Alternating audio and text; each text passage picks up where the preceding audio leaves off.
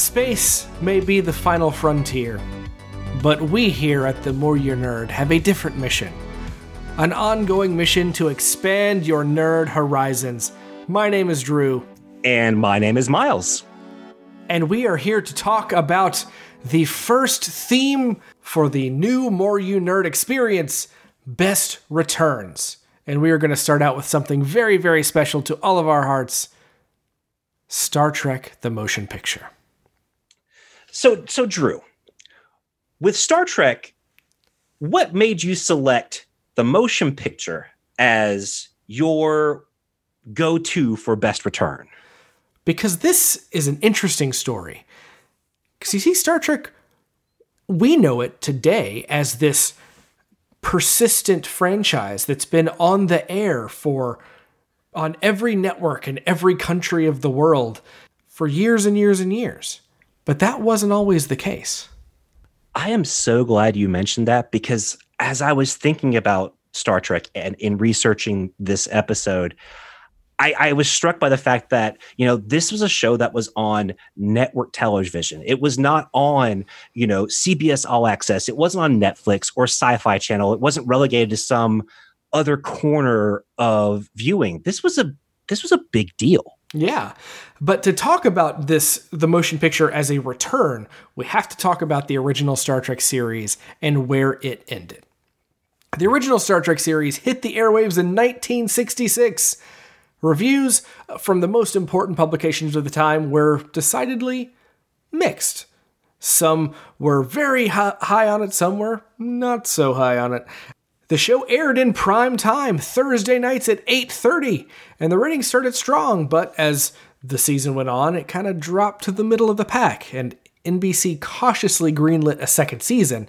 Unfortunately, they moved the show to Friday nights at 8:30. Even back in the 60s, that was a troublesome time slot to be stuck in. That that kind of surprised me because uh, growing up and maybe it was just because I was a kid, I I always thought that Friday nights were for people who had to stay home and watch TV. You know what I mean? Yeah. Like, uh, because because I remember so many shows that would air on Friday night. It wasn't until I was an adult that I discovered that it was considered a death slot. Well, it's interesting that you mentioned that because that is really some of the prime Star Trek audience were people that were younger, people that were couldn't go out on a Friday night to do things. Well, so so what happened once they moved it to Fridays? Well, the ratings continued to drop, and it looked like NBC was going to drop the hammer and cancel Star Trek. So while Star Trek may not have garnered the ratings that NBC wanted, it did have something the network didn't expect a rabid fan base. Now, we take that for granted now, but this was something very new back then. And sci fi van- fandom icons Bjo and John Trimble began a letter writing campaign reaching out to all of their connections in fan clubs, magazines, and conventions all over the country to keep Trek on the air. And again, I feel like we take that for granted. This this this type of fandom had never been mobilized before. This isn't so, emails. This is letters. Yeah, I mean, this is people spending like real, actual time and money for a show. I mean, this is this had not really been done before, and NBC received record mailings for the time. It was it was a success, and Star Trek was renewed for a third season with an on-air announcement asking for fans to stop writing in. Interestingly enough, all that did was prompt fans to write thank you notes for renewing the show. So. Well, you know, you you, you want to at least show your gratitude. I mean, I, I understand that, but I also get that some poor mailboy is like, oh my God, make it stop. so unfortunately, there was still some trouble behind the scenes. So the the day they were going to put Star Trek on, a little show called Laugh-In was going to be up against it on another network. So NBC didn't want to compete want Star Trek to compete with Laugh-In because it was already had low ratings. So they moved it to just a, a real great time slot. Friday nights at 10 p.m. Oof. And you got to think back then, like who's watching TV at 10 p.m.? Yeah, if you thought that the 8:30 on, on Fridays was a death slot, boy, howdy. Uh, this outraged series creator Gene Roddenberry so much that he left the show in all but an executive producer credit, leaving uh, another person in charge of the show. Uh, the budget was slashed, production quality suffered, and It shows in that third season, which features some of the worst episodes of the original Star Trek, including the series premiere Spock's Brain, which is often considered one of the worst Star Trek episodes of all time. Unfortunately, at the end of the third season, Star Trek's time had come. It was time to be canceled. Except that same fan campaign to keep the show on the air had an interesting side effect. Because the show had run for three seasons, it now had enough episodes for networks outside of the big three to pick it up for rerun syndication. That's something that we should point out. At the time, TV was largely run by CBS, NBC, and ABC. Now, these were local affiliates, 137 channels across the United States alone. Now, this was often placed in afternoons and early evenings. And that way, the show captured a much bigger audience, often young, that it couldn't late on Friday nights. So by 1972, the Associated Press named it the show that wouldn't die.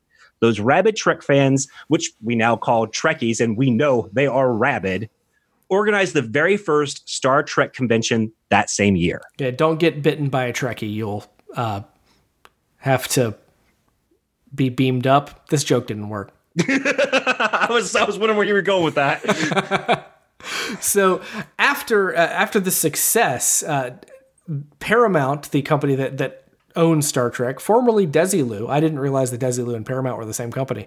Uh, I didn't either. They decided to create an animated series, it featuring most of the original cast, and there was a whole. We could do a whole theme on Star Trek the Animated Series. It ran from two seasons across 1972 and 73, and it actually won Star Trek's first Emmy for Outstanding Children's Entertainment Series. And uh, I have to check some of the more recent years, but I don't think any other Star Trek series won an outstanding series Emmy. A lot I, of a lot of the Star Trek Emmys were technical, best cinematography, best sound, best effects. I, I think you're right. I want to say like Best of Both Worlds might have been nominated for something, but I know it won a lot of sci-fi awards. I just don't know if it won an Emmy. And, and if you want to know our feelings on that, our episode on Star Trek: The Animated Series is still up, so you can seek that out, so you get a little bit more background and review of of that honestly very excellent animated adaptation. it's pretty it's crazy how good it is. It's funny. But by 1975, Paramount Pictures and Gene Roddenberry had begun planning a brand new Star Trek television series cuz Paramount was going to start their own TV network to compete with ABC, NBC and CBS. And the show they wanted to anchor it, oh you better believe it was and you've heard this before, I'm sure. The very famous, very popular, very well known Star Trek Phase 2. I'm going to say right now, I really hate that name. it's a bad name. It's a bad I, and, and, and, through all of my research on Star Trek Phase 2, because I did I did a lot of research on Phase 2. I had honestly have a lot to say about Phase 2. but I could never figure out why it was called Phase 2. Because it, it sounds more science fictiony than new Star Trek? I mean, it does, but they they chose a better name less than 10 years later with the next generation. Sure. I, am not sure that that was a great name either, but hey. I mean, that's a conversation I, for a different day. yeah, it might be nostalgia talking, but I, I do I do love TNG. So phase two was a long gestating period. It started in 75 and like Drew said, it, they were planning a new network because initially they had uh, Roddenberry had wanted to do a, a feature film, a low budget film using the Star Trek name. He had a script entitled Star Trek The God Thing, the bones of which you will see in the motion picture. But production switched and a new script entitled Planet of the Titans was written, which was also rejected. So, despite objections from Paramount, they planned a new series. However, in 1977, something bigger in science fiction happened. And Drew, I can't imagine you don't know what that is. It's this little independent film, kind of a couple of young star, upstart actors, first time director. Uh, actually, I don't think it was a first time director. Star Wars. Star Wars came out in 1977. Star Wars happened and pretty much changed everything. Star Wars happened, the Star Trek feature film was immediately canceled. I think before Star Wars even debuted, because the studio didn't think that fans would see two science fiction films so close together, which blows my mind. But then they changed their mind about that because after Star Wars success, after Close Encounters of the Third Kind success, They didn't think that they would have a star star, uh, like two movies with the name Star in it, but then they decided to go forward with it anyway because they couldn't not capitalize on making a big science fiction epic movie. exactly. And so, uh, as Drew had previously said, phase two was this idea that when Paramount Television Service came out, it would be one of the leading shows to launch the new channel. 13 episodes were written. Uh, Roddenberry said it would continue to cover the modern themes in a science fiction way that the series had. And he wanted to show 23rd century Earth for the first time. Because if you remember, Star Trek, the original series, never showed Earth. It never showed what was going on on the home planet. The only times they ever went to Earth were time travel episodes. Right eventually there was a lot of this this show had a lot of production mishaps. You Leonard Nimoy didn't want to do it because he was kind of falling out with Roddenberry because he had sued NBC for basically not getting any royalties from using his likeness, and Roddenberry didn't testify on his behalf. So he wasn't going to be in the show. So they're like, all right, fine. We'll make a new Vulcan. Yeah. And, additionally, Shatner at the time was way more expensive than anybody else. So they had all these stipulations about creating this new character that could take over for him so that he could leave the show and and that's where we get uh, a, well a character we'll get talk a lot about in this episode today. Yeah, and, and a lot of the, the, the other cast was planned to return in some capacity. But the show was just, it kept going through different production phases. And eventually, Paramount realized the projected advertising revenue would not support a fourth network. So they scrapped the idea entirely, leaving the show canceled. However, they'd already spent over 500 grand and, and, built sets. They had 13 full scripts, the whole nine yards. So they decided they could recoup their expenses by turning Star Trek into a feature film. And this is where there's one of the most interesting things about this whole experience. Because Paramount had announced and canceled a Star Trek movie a couple of times in in the in, in the between 1969 and 1975. They didn't want to announce a movie because they were worried that if something happened, they were going to take another black eye for announcing and canceling a Star Trek movie. And they didn't want to announce that they were canceling the show, so they let production on the show run for five additional months. Which is insane. which me. is crazy. Now, granted, everybody behind the scenes knew that they were no longer planning for a TV show, they were planning for a movie. But the public at large did not. And it wasn't until a gossip columnist the, the December of I think 77, 78, basically kind of leaked this idea. So Paramount, they'd said, oh no, the production's been pushed back. And then eventually, even though they didn't want to do it, they put on one of their biggest press conferences since the 1950s to announce Star Trek the Motion Picture. And that is where we're going to start talking about the movie. Now, some of phase two is going to leak into us talking about this because there's a lot of phase two that became the motion picture. Right. And that's why I kind of wanted to, to, detail a little bit of, of what was going on because, like you said, they knew they, they were not working on a show anymore. So they had to do something with the stuff they were working on. Exactly. The pilot episode of phase two called In Thy Image, which itself was a reworking of the God Thing movie script, uh, was adapted into the plot for the motion picture. And I'm honestly, I'm super excited about that because Alan Dean Foster does not get enough credit as a renowned science fiction writer that I think he deserves. This is a guy who has ghost written Star Wars and never asked for the credit. He's done novelizations of countless sci fi films that have become famous in their own right because of what he added to the novelization and I know he's done his own things, but he's he's a name that if you have researched, you know, 80s and 70s science fiction at all, his name pops up quite frequently. So Miles, I know you're a Star Trek fan. You know yes. I'm a Star Trek fan. Prior to watching this movie this time, about how long had it been since you watched Star Trek the motion picture? In full at least 15 years. I'm kind of the same. It has a reputation for not being the best Star Trek movie. Yes, it has a, uh, a reputation for being very what what people say boring and for being a little bloated and just not being what people want from a Star Trek film, which I find extremely ironic because the complaints people make about more recent Star Trek stuff about how it's too action oriented.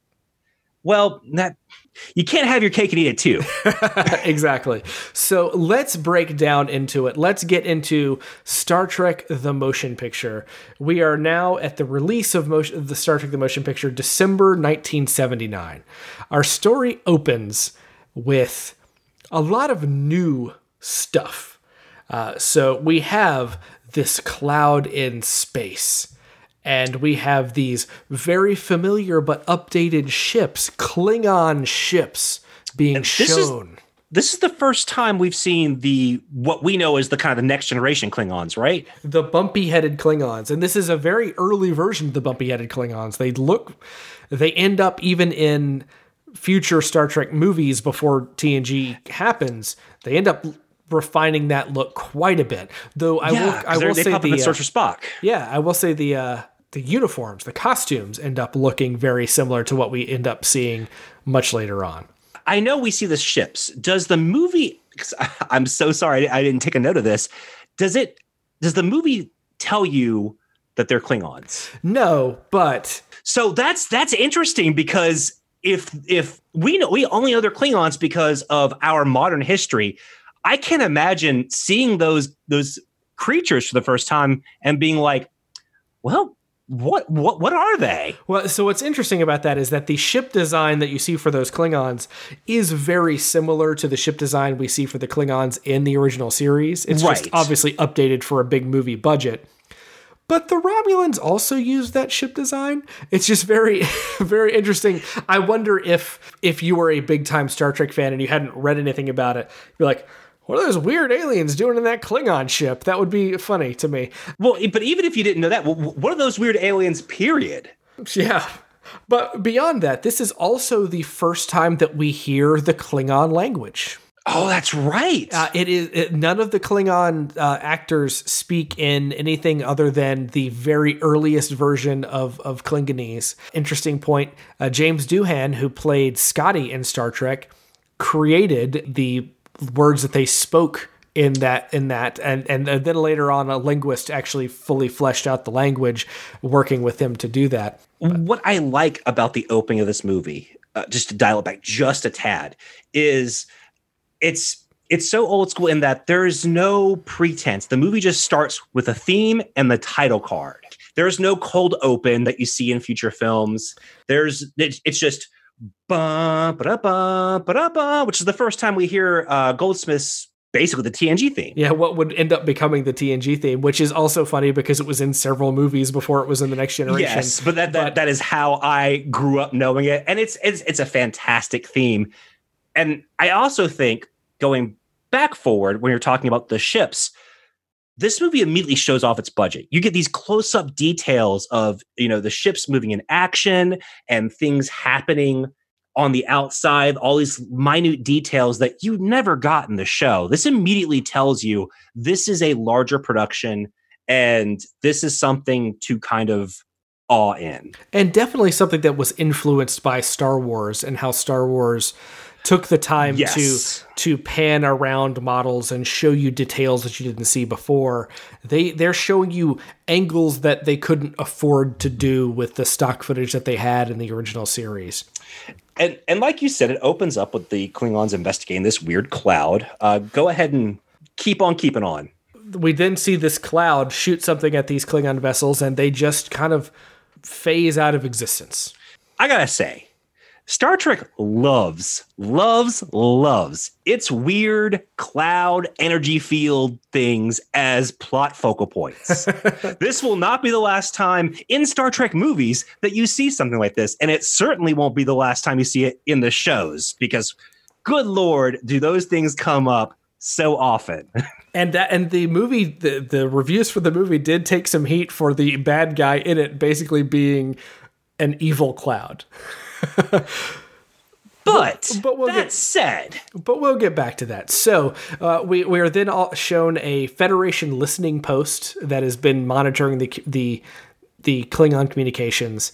And the only reason that I bring this this entire sequence up is because there is an act. This is the first time we see humans, and we see some of the new uh, Starfleet uniforms, which are oh boy. They are so ugly. I hate them so much, and they get worse from here. they are bad. They're bad uniforms. They are very seventies. There is a the, so the the the listening post, the observation post that we see spends about fifty percent of its time focusing on what the Klingons are doing, and the other fifty percent of the time focusing on chest hair. yes, and and one cool detail to go back to the production of this film, when the camera is pulling around the listening post you see windows and you see people doing things in those windows. It's not just models, it's superimposed things happening. And to me, like going from because I watched a couple episodes of the original uh, series just to kind of get in that mindset to go from one to the other. It really is such a drastic change. Like, I, I mean, I, I just tried to put myself in the mindset. I really can't imagine being a Star Trek fan and I know this is a dumb detail, but Star Trek fans love their dumb details. That's so cool to me. Yeah, for sure. Like I mean, see, seeing a living listening station, you know, and and looking into the window from outside, and those effects do not age particularly well. But, no, but you just take them. You take them in stride. They're, they're, they're, it's it's really cool to see, and it's something that honestly you don't even see in later Star Trek movies.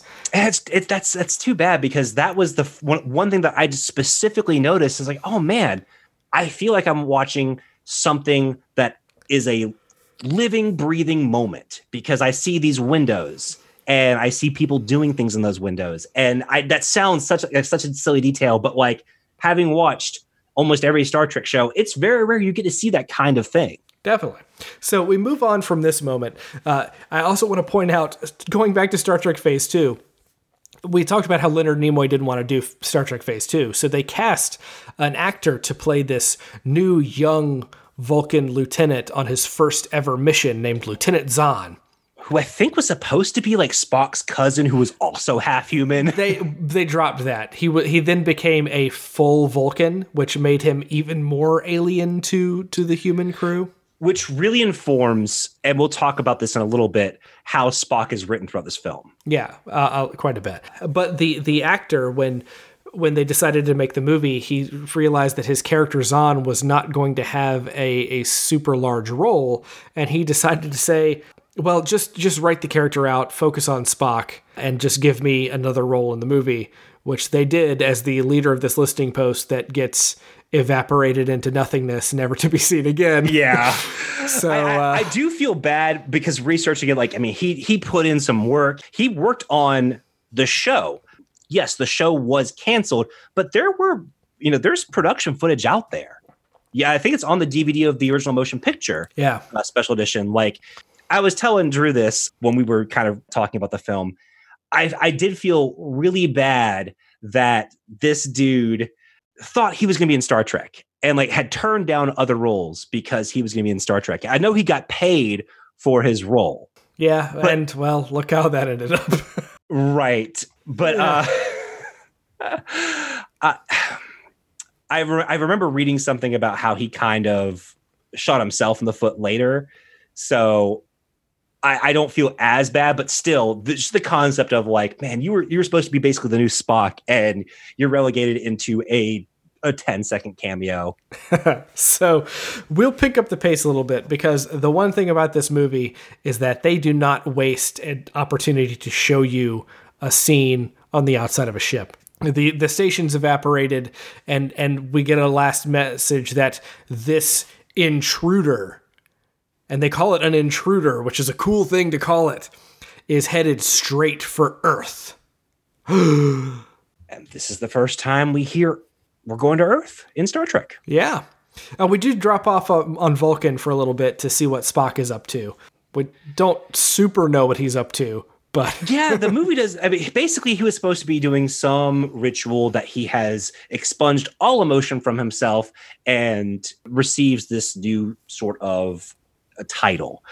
But then Spock like holds his hand up, and then uh, the the superior you know, does a little mind meld thing with him and basically says, No, you have an expunged emotion. He just kind of scoots off.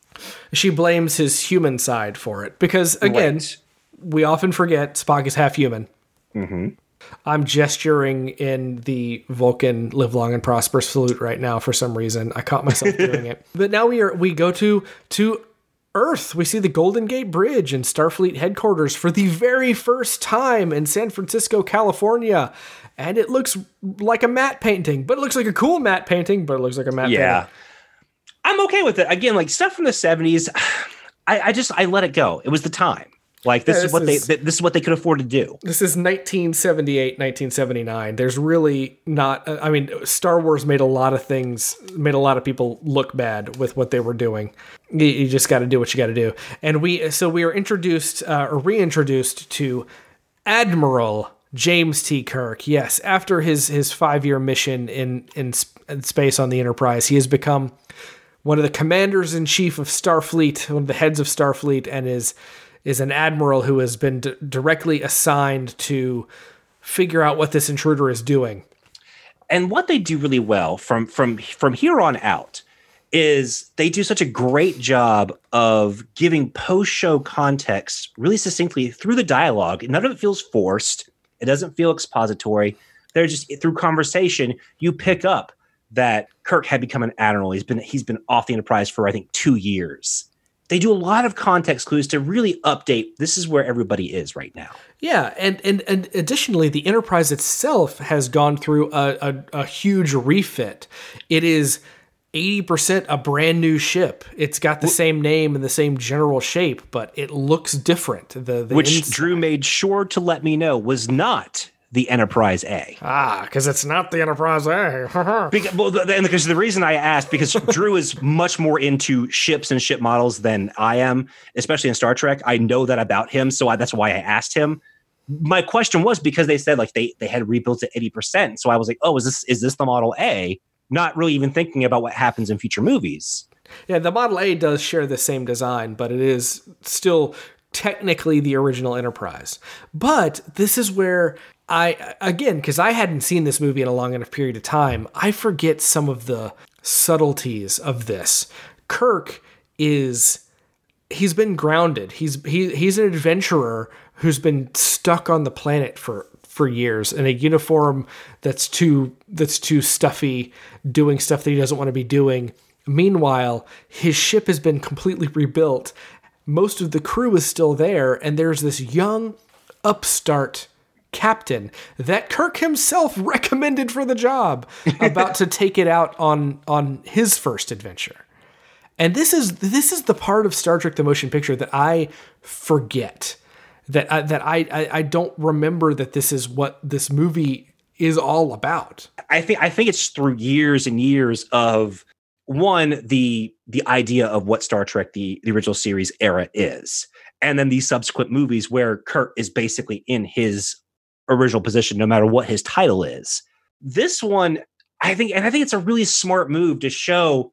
This movie does a really good job of showing both the flaws and the the character virtues of James Tiberius Kirk. Yeah. So we have we have Admiral Kirk t- telling people that he has been ordered to take command of the Enterprise to do this mission away from new brand new character Will Decker, not Will Riker, Will Decker. we will talk about that later.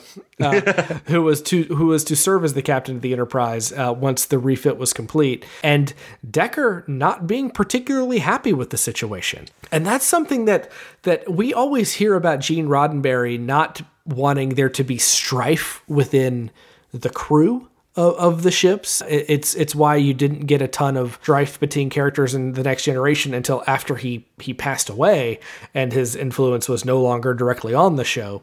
It was very interesting to see that being at the forefront Well, this. what's interesting about that, because I remember m- making a note that Decker's in me unlikable just because you're viewing it from Kirk's perspective. To bring it back to phase two, Decker was a character who was written for phase two as a potential replacement should they want to kill off or not be able to afford William Shatner anymore. Yeah, so Decker could take over. Right. So I feel like what they did after this scene, because all of a sudden they kind of pivot a little on Decker and and how he's characterized for the rest of the movie. I feel like someone had basically wrote that scene to make sense of Kirk being there, and then from then on, it was more smooth sailing. Like you have a few moments of tension that are immediately shut down. So I feel like they just had to have that moment of this is why everyone's here to get us in space and then we're gonna we're gonna sort everything out. Well, they they they let a few of those moments blossom later on once we get into some things when Kirk maybe is pushing pushing the ship and pushing the crew a little too much because he and and this is other little things like Kirk and Decker have this very heated exchange in engineering when they see each other after Decker's been informed that he's not going to be captain of the ship. His kind of childlike outburst is what I thought made him unlikable at first. Yeah, and, and, but then Kirk walks away from engineering and then doesn't know where to go because the hallways are not the same. It's not the same ship. He has to ask uh, a yeoman where to go to get to a turbo lift. And as he turns around from having to do that, Decker is standing right there. And it's just. I, like I, it, it's weird. These are things that I didn't notice watching this movie as a kid. I was only focused about the intruder that we haven't even named yet and doesn't get named for almost an hour into the movie. Uh, that just the the like I I ignored all the character moments in this, and and I think if you do, if you do that, you miss out on a lot of the the the good stuff in this movie. Oh, I agree. It, it, like I said before, this movie does really point out the character flaws in Kirk. It's not always condemning him, but this is this is a movie that shows that Kirk is not necessarily the flawless hero that he might have been made to be by fans. His desire for adventure and his his desire to basically kind of fill that pulp archetype is what puts the crew in danger and what puts everyone in danger consistently. And the movie pretty much condemns him for that. Yeah, for sure. I will say we have at this point uh, glossed over the eight and a half minutes of flying by the Enterprise uh, for the first time in so, the, the exterior shot of the, the ship. Yes, this is where the movie gets the reputation of being long and boring because it and I feel like this is truer to Roddenberry's vision of what he wanted to see in a long episode of Star Trek is he wants to like show these slow movements in space and oh boy do you get them but that first and I I I do give it a pass for that first look at the Enterprise. You got to have it.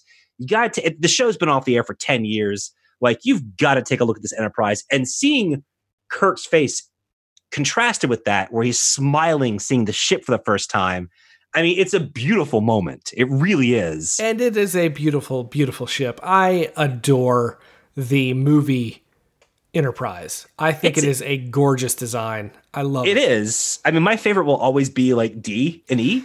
I mean, sure. I mean, I, am not going to say that those aren't also my my in my heart favorites, but right. It's but but yeah, I agree. The the refitted uh, TMP Enterprise is a gorgeous ship, and the movie knows it because you will watch this ship for about seven minutes. Yeah. At this point, we've also re we've also been reintroduced to Sulu, who's on the bridge, uh, helping get everything set up.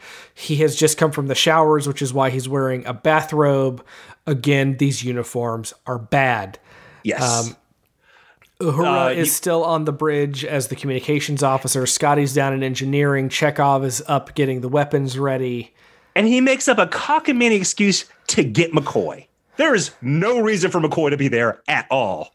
Before we get to McCoy, we should probably also mention that we have the excuse for why we need a certain character who's not there. Uh, we have Lieutenant Sonak, I believe is his name. I think so. Uh, who is a Vulcan science officer that Kirk picked for the Enterprise crew because Kirk loves having a Vulcan science officer. They introduced the idea early on that the transporters were having a difficulty, and then they fixed them, but then they didn't fix them, and Sonak's transporter has a malfunction, an accident that hasn't happened before, and what we got back, Enterprise, didn't live very long. That scene is uncomfortable. It's rough. it is some rough stuff. it is some real rough stuff. And it's also unfortunate because you, I mean, I say you never see the the transporters malfunction in the original series. You do, but it usually like splits Kirk into his good half and his bad half, or sends people to the mirror universe, or like campy stuff like that. It doesn't kill someone. but I also think that they took a really scientific approach to what would happen if a something that's supposed to teleport you did malfunction. Yeah, and I I, I feel like that's that's the more likeliest scenarios and the fear of teleportation. So that that one. It, it's such an uncomfortable scene, and it's it still it feels like it's negligence on Kirk's part. Uh, because he's he's pushing things to to to move forward. He, he's trying yeah, to get he, get him to go. He he wants to he wants to get him to go. He wants to he also wants to relive his glory days and put everything like it was. It's like he's moving back into an office and just rearranging things. Exactly. Of course, the transporter gets fixed five seconds later, and they we have two more members of the crew joining. We have uh, Lieutenant Ilia, who is a brand new character, someone who was cast for Star Trek Phase Two once again. Yep. And the same actress who was supposed to play her in the proposed television show. Yes. In fact, when she auditioned for the television show, she knew she was auditioning for the movie. it was in that weird five month uh, double period. Yeah. Uh, there, there are some screen test photos of her in kind of the new uh, phase two uniforms, which were also abysmal. They were fine. They were 70s versions of the 60s Star Trek uniforms. They were Yeah, I the, don't like them. they were not the the just I'm sorry. I, I got. I, I, love I gotta, Star Trek, say, but the the motion picture uniforms are just awful. I am right there with you. There, there is the specific one that Kirk wears through most of the movie where he looks like he should be in seaQuest and not Star Trek. because he's he's got this oh this open you know the, the, open chest here these weird short sleeves that I mean and the colors he looks like he belongs on McHale's Navy like he's just he looks like a sailor boy. It's yeah. it's it's hideous. Everything is this light blue or white or or gray. Or gray. It's, it's, it's, this weird like and there's like also some color. some odd dusty browns. It's mm-hmm. it's odd. It's just it's not visually appealing. And I remember I made the the the complaint and you uh, what did you say about the the colors? The reason that the original series uniforms were bright red, bright, bright gold, and bright blue is because they were trying to push color TVs. It was it was a color TV choice. But the idea is that oh, now so we, much better looking. we don't have to do that anymore. We we have we we kind of they kind of leaned more into a more utilitarian look, a more work look and just yeah let's I mean, let's move forward because i can't talk about yeah. these. I cannot yeah, talk about we, these we, should move forward because we, we are moving at the pace of the movie. Yes we are. Uh, so we're introduced to lieutenant Ilia, who is uh, a Deltan which is a, a race we had, have never met before. She is bald. Really cool race honestly Yes, and they definitely make a note of her to say that her celibacy contract is on record. I burst out laughing when she said that. She she knew exactly who she was talking to. What I didn't know, looking into the race in in uh, Memory Alpha, is that there, there's a whole other reason that she says it, not just Kirk's reputation, but being a, a Star Trek fan and knowing Kirk's reputation, her saying that is the best mic drop. Yeah. So so Deltans, and none of this is is said on screen other right. than that one line. But the the the flavor text of the Deltans is that sex is a huge part of their culture. It is a part of every social interaction, social gathering. It's kind of they, like they also have like some sort of pheromone or something that they're they're they're incredibly sexually attractive to other species. Yes, it's it's kind of like a handshake to them, and so they when Deltans started serving on Starfleet vessels, they became a bit of a distraction. Um, as you do, as you do. Um, the interesting thing about uh, Ilia and and and the uh, the other new character, Decker, is that Decker had a romantic entanglement with Ilia and had spent some time on Delta 4, I believe is the planet. I think that's I think that's correct. And so there is some maybe some residual feelings. They they they, they there might have been uh, a a monogamous relationship that was exited because of someone's career. If all of this sounds familiar to any Star Trek The Next Generation fans, I wonder Yep. why. Yep, it's they they are Riker and Troi. Except And, but at the same time, like I mean, especially looking at at this movie as a Star Trek fan, and if you grew up liking uh, the Next Generation or any iteration of Star Trek, I really do implore you to to watch this movie at least with a historical perspective, because the DNA of so much that happens in the next thirty to forty years of Star Trek is in this movie. And this is where I want to introduce one more character the way that we've been doing it, and then we're going to fast forward through the movie because Yes. a, a lot of a lot of what's here is just a lot of the same kinds of things, a lot of battles between Kirk and Decker for control, a lot of not knowing what's going on, a lot of uh, a, a lot of different stuff. And if it sounds that we have taken too long to like get moving, I'm going to tell you, we have just discussed the first hour of this film. Yeah, it's it's this is this is a two hour and ten minute movie, and it earns all those minutes. It, it, it takes a lot of time, and this is honestly why it has the reputation that it does. It does. It is slow, but it is it is meticulously paced in a way that a lot of harder sci-fi was was meticulously paced. Exactly. If you read hard science fiction, especially, I mean, even something like Leviathan Wakes, that's even more action oriented, and it's still meticulously paced.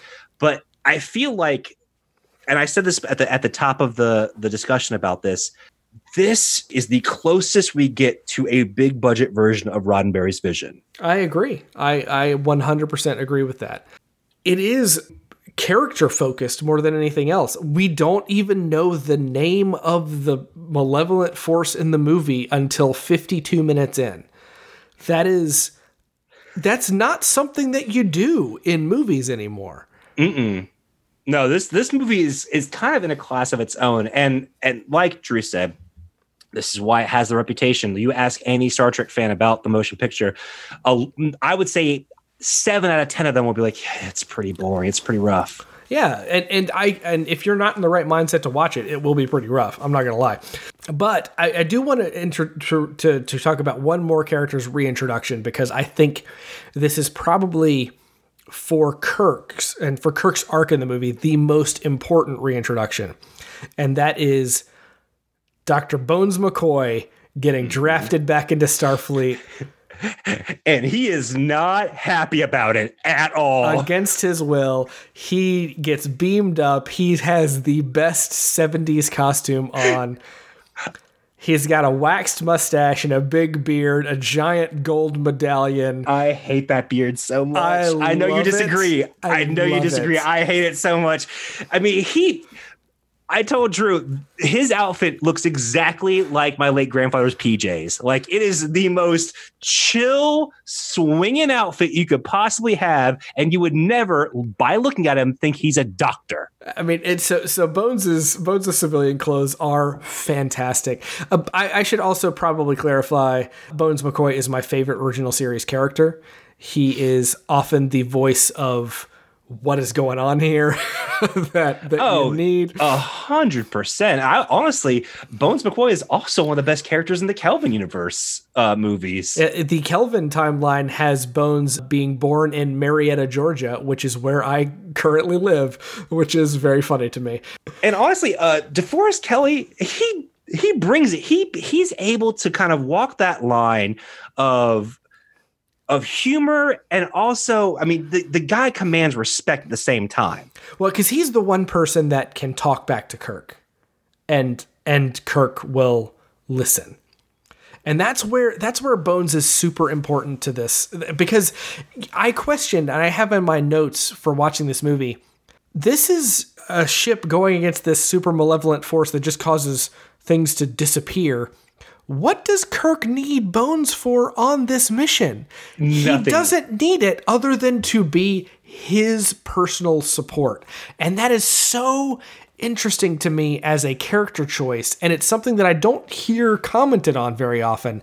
That this is all still Kirk trying to grasp. Oh, he's got to have bones here. He's got to have this. He's got to have that. It's got to be just like the old days.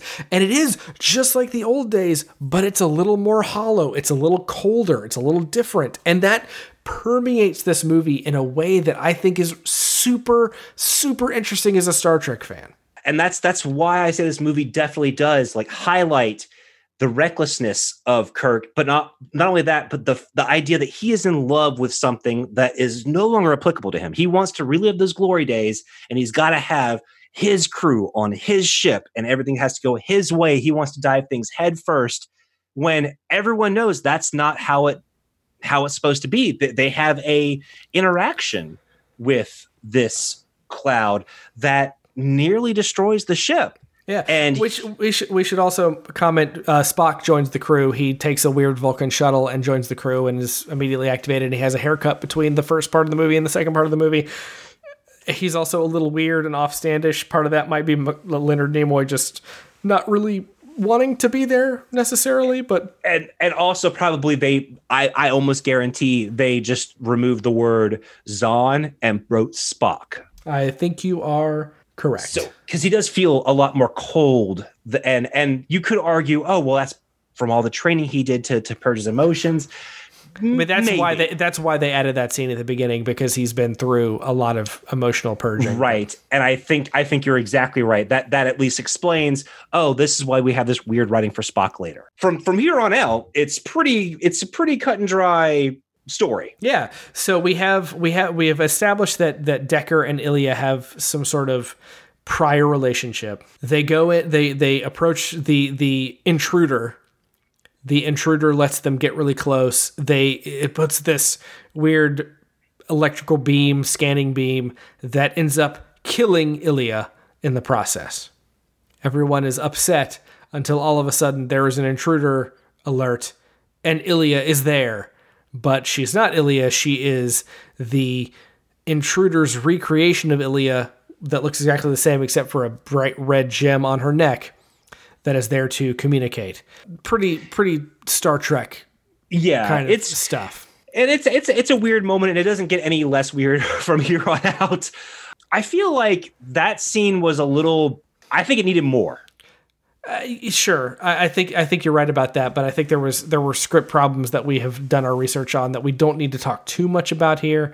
Right? They just they didn't know I, how to to get to the end. And, I'm just saying, cut a few minutes of going through a wormhole and add that to introducing the situation. sure. So, but so the, and this, but this is where we find out about what the intruder is. The intruder is called V'ger. And again, this is almost an hour into the movie that we are That's finding. over an hour into the movie. This yeah, is like an hour and a half. That we are finding out anything about this. The the entity is called V'ger. It is trying to find the creator to send a message to it. Ilia is they they it has recreated Ilia as as a, a recreation in order to communicate with the carbon based life forms that are infesting the enterprise because since it is a machine intelligence it is a, an artificial being, a mechanical intelligence, it sees the the any biological elements as an infestation and the ship as the true being. Which i find super interesting because i i think it's hints of what they'll do with things like the borg later in the franchise. This i mean this is all prime star trek stuff. Yes. This is this is all super super star trek stuff. And that doesn't get any less crazy when they actually enter the V'ger cloud. They enter into the structure that is within the V'ger cloud, which was actually designed by legendary designer and recently passed away Syd Mead.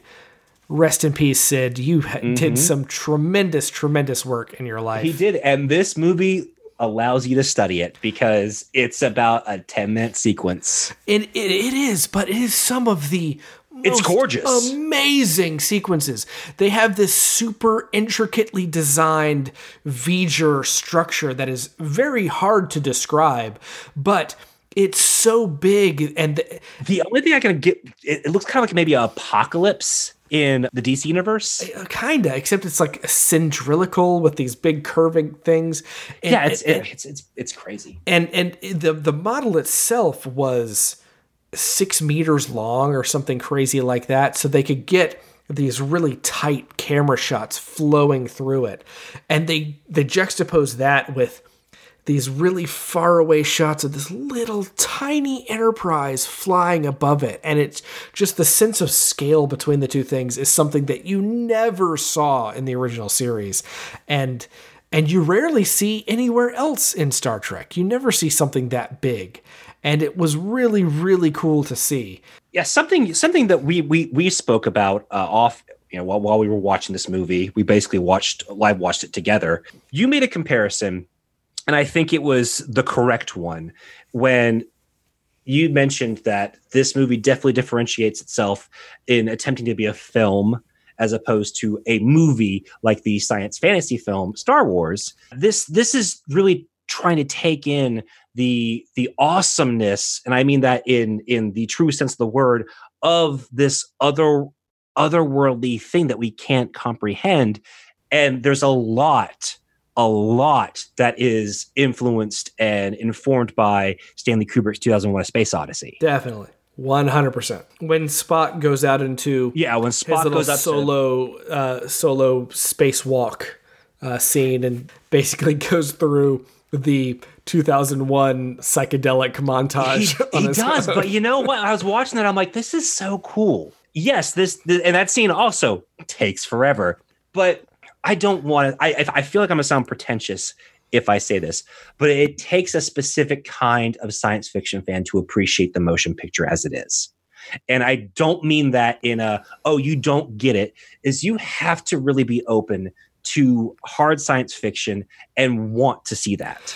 And honestly, I have to say, this movie is great. I really enjoy this movie. I do too. Like I was expecting to kind of yawn my way through this, and the entire time, I honestly I was smiling a lot because. I remember yawning my way through the movie. I remember I do it. too. And I'm going to be honest, there are some effect shots that are it it drags. like you could this could be 30 seconds but it's 6 minutes we could do that The- and the fact that there is an even longer cut of the movie that was released at one point I have I have been told it's mostly character stuff, which I, yes, they absolutely could have used more of that. yeah where was Uh, that And I think it's mostly Ilia and Decker, which again they could have used more, and it makes sense when you kind of go with the end of the story. But no, we we, we need those twelve minutes of exterior shots. But for someone who wants to show this gorgeous utopia of exploring space and what that means, and and creating a scientific mind about it, I don't think you could do anything but Star Trek: The Motion Picture. I, think I, I, I said this before.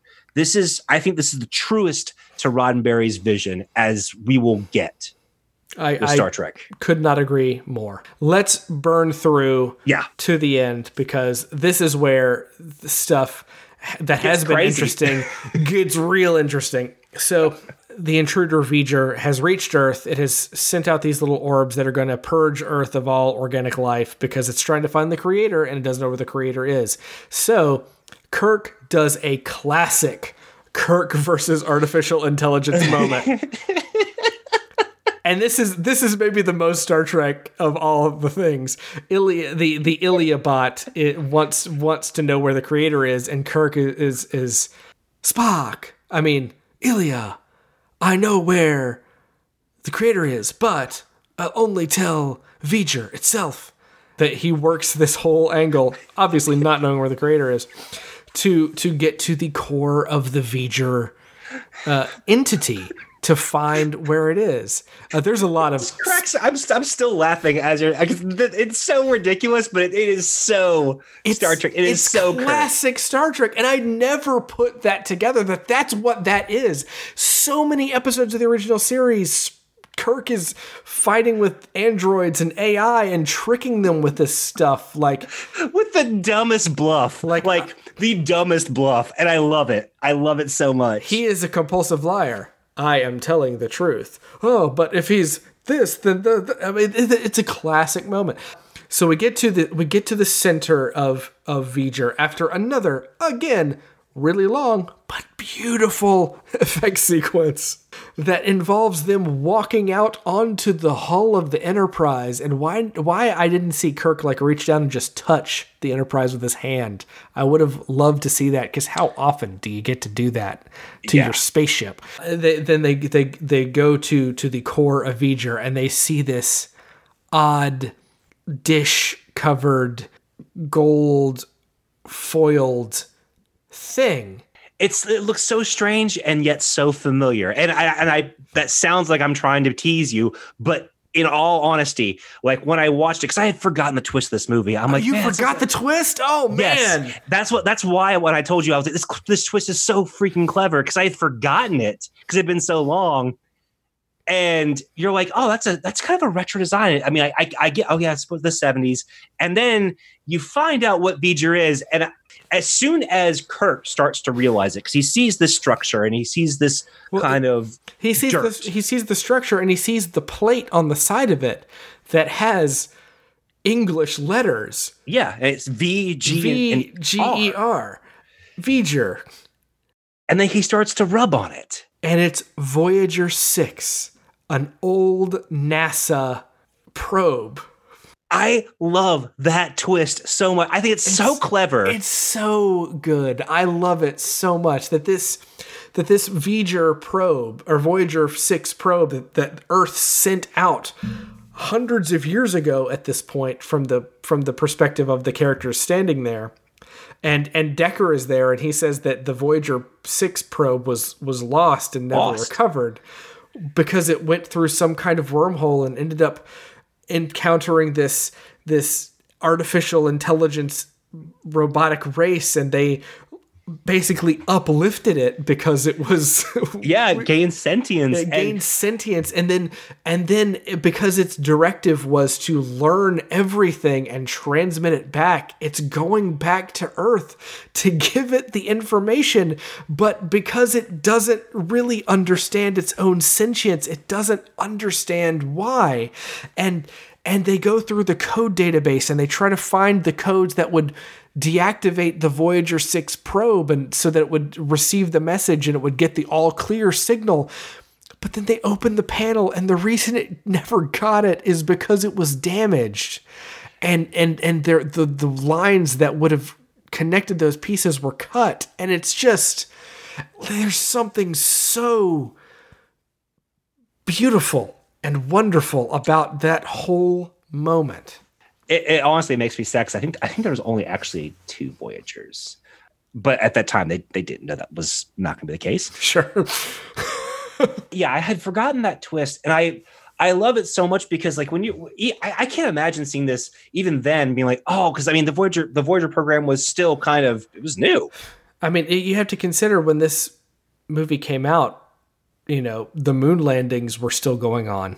Voyager 2 I think had just launched in 77. So the uh, that that idea like I love and this is what good horror science fiction does, good speculative fiction does is it takes something from the time and expounds on it. So I mean the Voyager program was still in people's minds. That was a big deal back then. That was a space race. Using that, it may have seemed a little maybe maybe more obvious then, but watching it now, especially 15 years later, I was like, this is such a freaking clever twist, and I love it so much. And that that kind of thing to me is the correct way to include the past. You don't always have to play a Beastie Boys song, Yeah.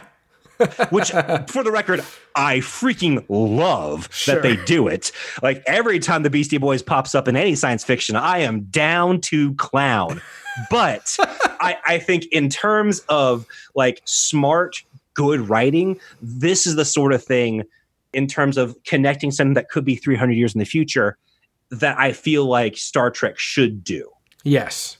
To resolve Decker in order to save humanity and to save the planet Earth merges with the Ilia bot who has because it's a com- a perfect copy of Ilia with all of her memories and emotions becomes this new entity that basically phases out of our existence because it was because V'ger was looking for a purpose. Is there anything more? And this is the part that I think is a little underbaked. Is this scene? Uh, well, so, so I want to say the the the Ilia the Ilia Decker merging is a little underbaked, but I yes. just want to point out that that Spock has some tremendous lines in. Yes, in he here. does. It is asking, "Is this all that I am? Is there nothing more?" Like that's that's what V'ger, that's why V'ger's come home. Like that is that's oh, I love it. And and yeah. And it knows only that it needs, but like so many of us, does not know what it needs. Which makes it more human. Ah, it's it's it's like it's it's tremendous, tremendous sci-fi writing. And I I I have now become such a massive proponent of this movie and watching it this one time I, as an I adult. The same way. I actually told a friend of mine who's also a massive Star Trek fan that I was watching this, and and he was like, "Oh man, good luck." And I'm like, I I am having the best time with, and I I was so happy that I, I was doing this with Drew because if there was one person in my life that I know that will at least go on this journey with me, but also feel the same way, it was going to be Drew. And I mean, we were both a little surprised by our reactions, but I was just like, yeah, I, I get every criticism for this movie is a hundred percent valid. But if it is the kind of science fiction that you are looking for, it exceeds in almost every way. Yeah, for sure. And and, and so our, our movie ends with Decker and Ilia being declared missing in action, not killed in action, but missing in action at Kirk's request because they've become something new. They've they've become a new life. A new civilization, boldly going, which, which is which which is it, it is such a Star Trek ending. It's it's that kind of looking off into space. They become something new, and we are going to leave it alone, type of thing. And I, but I love it. I love it. And then the movie ends on the most Kirk line ever written in Star Trek. Sulu says, Warp one, sir. And the other guy goes, Heading, sir? And Kirk just looks at the view screen, out there, that away. and I th- th- that was I kind of wish the movie didn't end that line because I was I was just thinking, damn it, you just had to do that. it is such a Kirk thing, and I, it doesn't ruin the movie at all for me. But I was just I just kind of rolled my I eyes mean, at that one keep, bit. Keep in mind that the original series in Star Trek Six ends their their run with Kirk saying second star to the right and straight on till morning. But see, it's I'm a Peter same, Pan fan, so I get that and I am down with that. It's the same kind of thing. But it is, but that away, it's just it sounds like something I would say trying to sound cool, and I'm not cool. so that is Star Trek the Motion Picture. I mean, as as as you can tell, we both really liked this movie. Does it? Let me ask you this, Drew, because I know we have talked about this a lot. Does it deserve the reputation that it gets? I because it's a complicated question. Because as I said, it it all the criticisms for this movie are valid. I personally think that that anyone who likes Star Trek or is into Star Trek should watch this movie at least once with an open mind and with the idea that this is Roddenberry's vision. It is not going to be the most exciting science fiction film you ever watch, but by gosh, it is going to be the most staring at the stars, filled with hope, the thing that Star Trek embodies. I feel like this motion picture gets perfectly. I agree. I think that this this is one of those movies where I feel like it deserves to be seen in the right frame of mind. I can say the same about 2001. Not that I consider them but the again, kind of movie. But again, I think I think if you're going to compare it to anything, I don't need to. Wa- I, I don't desire to watch 2001: A Space Odyssey when Neither I'm do I. when I'm when I'm you know on a Saturday afternoon to throw something on the TV, hanging out with the boys. Yeah, uh, but that, that though that that's not necessarily the case for Star Trek Two or Star Trek Four, the more action oriented Star Trek films, which are also great in their own rights. I don't want to, but I think if we need to look at this film in in the context of what it was at the time, and what it did. Because this movie had a budget of $46 million, which at the time was tremendous. Especially since it was only supposed to have 15. yeah. its box office was $139 million. Which at the time was a lot of money. Paramount still considered it a, a, a failure. It not a not, failure. Well, it didn't Just, consider it, didn't it do success. as well. It, they didn't do as well as they wanted, but enough to warrant a second one at a lower cost. So it made its money and it made the opportunity to make Star Trek 2, which did happen. Star Trek 2 made less money in the box office, but the budget to make Star Trek 2 was a lot lower than the budget to make Star Trek 1. So they considered it more of a financial success. And that led to Star Trek 3 and Star Trek 4 and eventually Star Trek The Next Generation. And when we talk about Star Trek The Next Generation, we have to look at Star Trek The Motion Picture and we have to look at Star Trek Phase 2. Because you have characters like we've already mentioned, Will Decker is the basis for William Riker. Ilia is the basis for Deanna Troi. Lieutenant Xon, who was not in this movie and was written out of the movie because the actor asked him to, is the basis of Data this script that, that, that was for the pilot episode is just one of 13 that they had made before the production started and i guarantee you that a lot of those scripts that you think never got made for star trek phase 2 were made for star trek the next generation in season 2 when there was a writer's strike and they mm-hmm. could just repurpose old scripts and they had these phase 2 scripts that they just turned into next generation scripts yeah. This movie and the production that led up to this movie is the reason we have Star Trek. I think actually I think Star Trek uh, Phase Two, uh, as far as like repurposing, I think it went up to Voyager too. I think there's an episode of Voyager that uses one of the scripts, or at least one of the script ideas.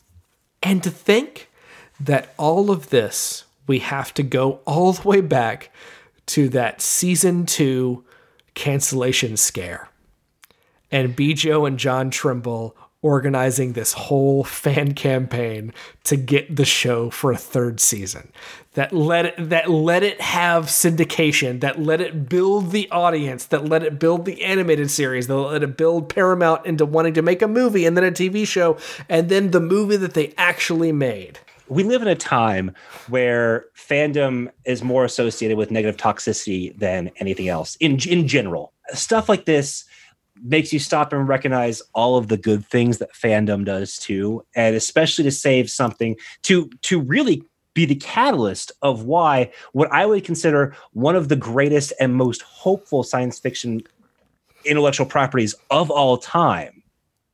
It would not exist without the fans. It would have died in season 2 and it would have been oh that was a cool show. Would have been relegated to obscurity and and and a cult following would have developed for these ancient VHS super grainy copies because the originals would have been destroyed and all of this it, other stuff. It, you would have found it for ten dollars on DVD at Cracker Barrel, like you do a lot of older shows. Yeah. So I mean, you also have to take into account, like, even though there is such a loud negativity, that you know the good isn't always loud and i think that's what's so amazing about this picture is it's not a loud film it's not a big action oriented film like the wrath of khan is and, and, this and this movie took a lot of of heat from critics for the the bad guy being an evil cloud for all of the all of the action in the movie being characters looking at something on a screen. It's like I believe uh, one of the critics called it uh, the most interesting thing: watching characters watch TV. well, Just, you know, I, I think that is also a post Star Wars reaction as well. You know, when you've got people even though it, especially at the time, was considered science fiction, you know, swinging laser swords and getting into to dogfights in space, of course this is different but star trek has always been about something different. It's all about looking. It's all about hope. It's all about boldly going forward. And i think that's what this film does. I think that's what the fandom did for this franchise. And yes i i get that this movie is slow but by god i love it and i, I think that you should watch it i do too i really i i was not looking forward. I proposed this to Miles. You did, and I was like, "Oh, okay, we'll we'll, we'll do we'll do the Star be- Trek episode." I believe I even said I'm mostly kidding because we were talking about doing Picard as bringing P- the character of Picard back as a big return. And honestly, I'm so glad we did this because I have such a new appreciation for this this movie that I had written off as as the slow bad Star Trek movie that we were lucky to get another one. and this is why I like that we're doing these themes because even though we are choosing these things for the most part, it's not always stuff that we are, you know, oh, we're just going to choose things that we like. That's not always the case, and sometimes we'll be choosing things we haven't seen or read or or played. But I loved doing this. Like one, I hadn't seen this in a in a long time, but I think that because there is such a vocal minor um, I'm sorry, a vocal majority that tells you to always skip this movie. I'm I'm glad that we can be one of the voices that say, no, don't check it out. If you love Star Trek, you should at least give it one one shot. Un- understand what it is. Understand that it's not Wrath of Khan, that it's not Star Trek 4, it's not Star Trek 6, It's certainly not first contact. it's not First Contact, but that it is some of the truest Star Trek put on screen. I I agree. I I love this movie. I am honestly it started as a joke, but I am glad this was our first episode back because I, I, I have had such a good time. I know that we got a little long in the tooth about Star Trek because we both love Star Trek, and Star Trek has such a convoluted history that we wanted to really do this whole thing justice and and give you guys more of a deep dive into the things that we are watching. That's kind of been our mission statement forward. And we really hope that you enjoyed this look into the return of Star Trek. Absolutely. So, with that said, we're going to end our conversation about Star Trek the Motion Picture for our first big return.